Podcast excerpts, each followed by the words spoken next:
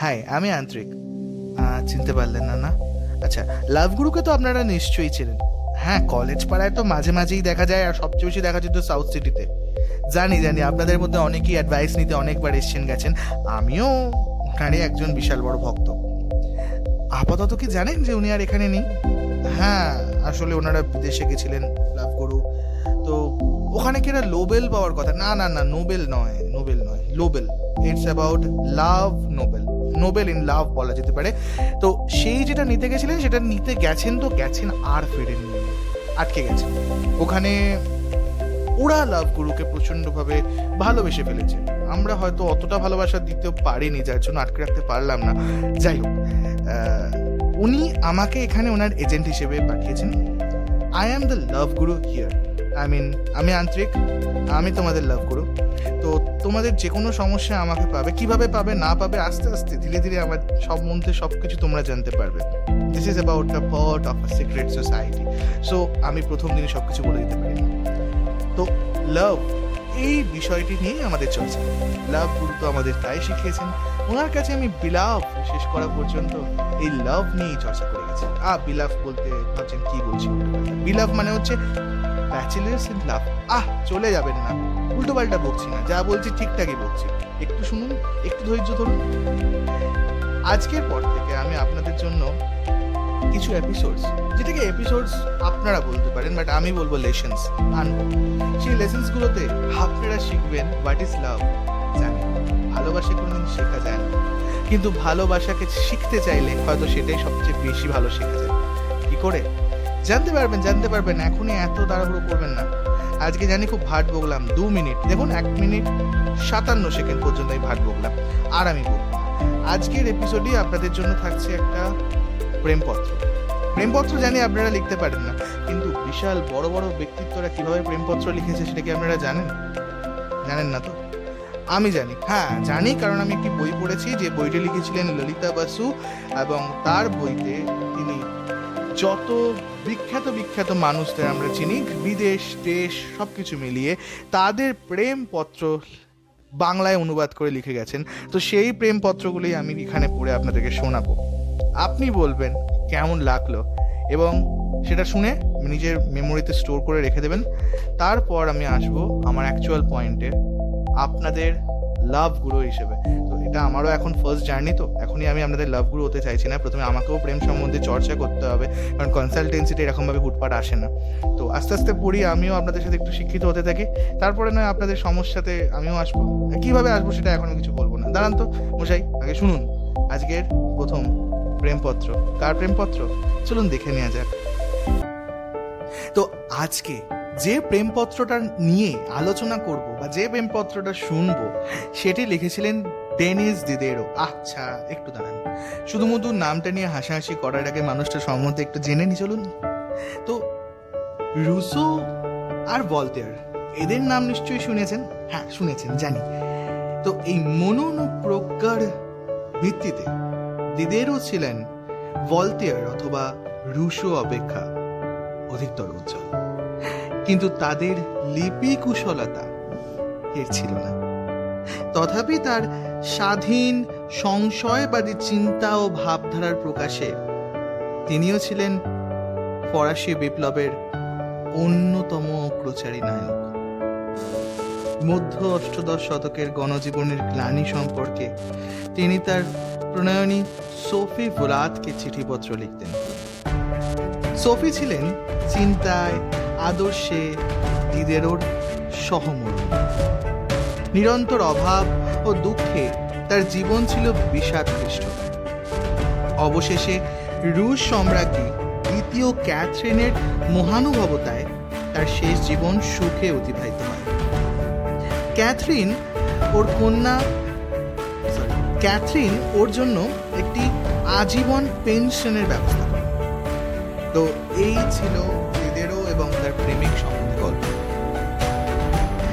এবার দিদেরোর এই সোফিকে লেখা একটি চিঠি, প্রেমপত্র সম্বন্ধে জানব। সেই প্রেমপত্রটা আমি পড়ে শোনাবো। আজকের এপিসোডে এটাই থাকছে। তো প্রেমপত্রটা শুনে করে আজ সকাল থেকে আমি আমার জানালার নিচে কর্মরত শ্রমিকদের কলরব শুনছি। সূর্য তখনও ওঠেনি। কিন্তু ওদের কাজ শুরু হয়ে গেছে। কোদাল দিয়ে ওরা মাটি কাটছে। ছোট ঠেলায় গাড়ি ঠেলছে।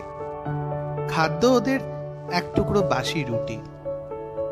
নদীর জলে ওদের তৃষ্ণা নিবারিত হয়।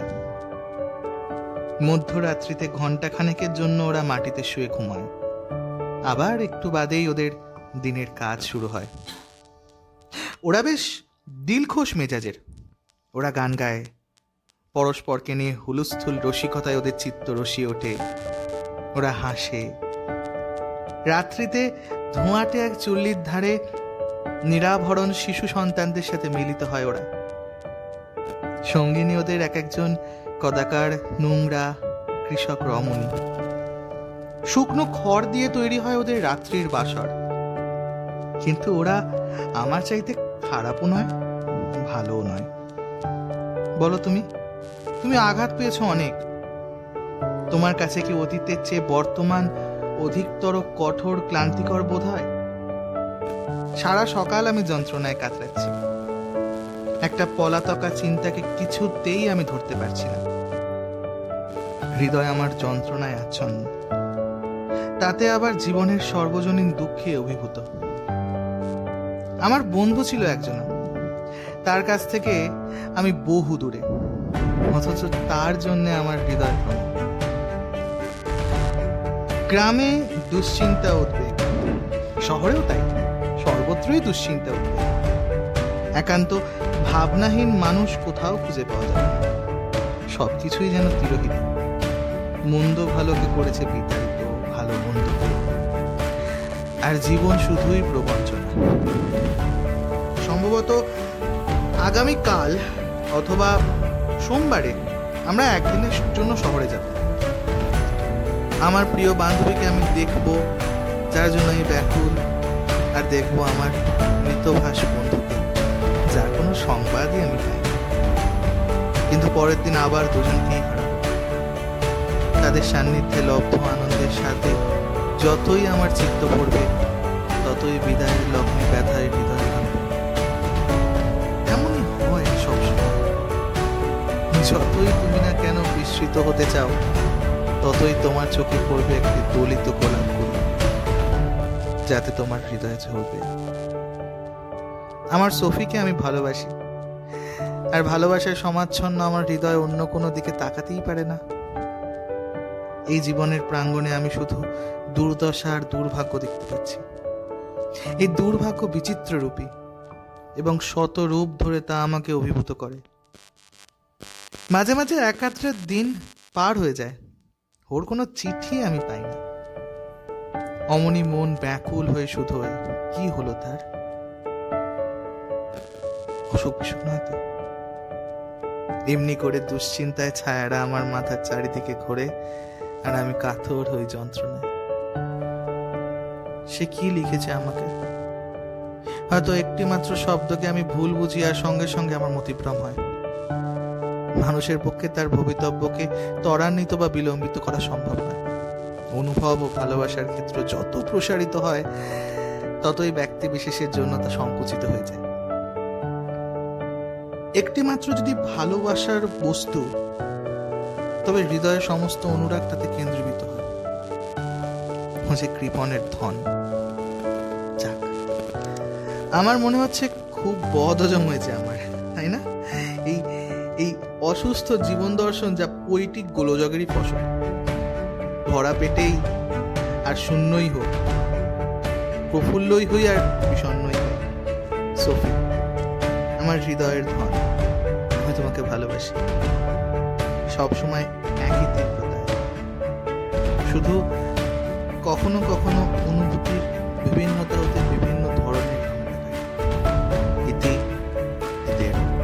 তো এই ছিল দিদেরও লেখা একটা প্রেমপত্র তার প্রেমিকা সোফিকে।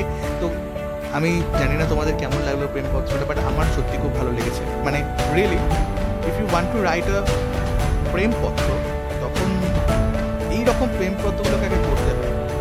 এবং তারপরে we can get the real right so তোমাদের যদি ভালো লেগে থাকে, আমি আমার কয়েকটা লেসেন্স সেই লেসেন্স আমি এরকম প্রেমপত্র আনব তোমাদের জন্য। অনেক বিখ্যাত বিখ্যাত মানুষের প্রেমপত্র থাকবে যে তারা তাদের প্রিয়জনকে কি প্রেমপত্রে কি লিখেছিল বা তারা কীরকম ভাবে লিখতো। কেন তাদের জন্য প্রেমী শুধু তার প্রেমিকা নয়, আজ পর্যন্ত বহু মানুষ তাদের জন্য পাগল। তো আমার সঙ্গে থেকো, আমার পডকাস্টটা ফলো করে রেখো। ভালো থেকো। আবার আসব অন্য কোনো ভিডিওতে তোমাদের সাথে, অন্য কোনো পডকাস্ট নিয়ে। ততদিনের জন্য বাই বাই ভালো থেকো।